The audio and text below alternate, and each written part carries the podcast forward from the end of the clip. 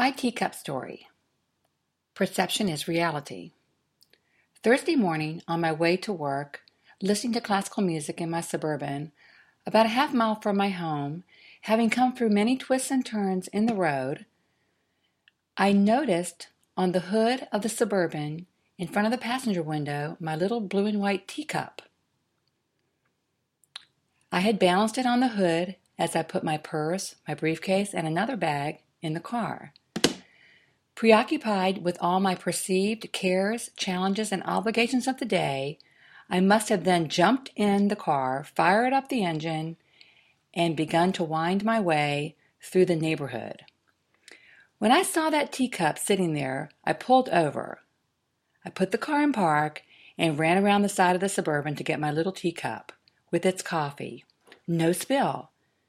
I felt a sense of gratitude flood me. That little teacup balanced on the hood, and I knew I could balance the cares, challenges, and obligations of my life. I have balance. And it was then that I realized with a start that I had no negative reaction to the experience. Surprise, yes. Dismay, no.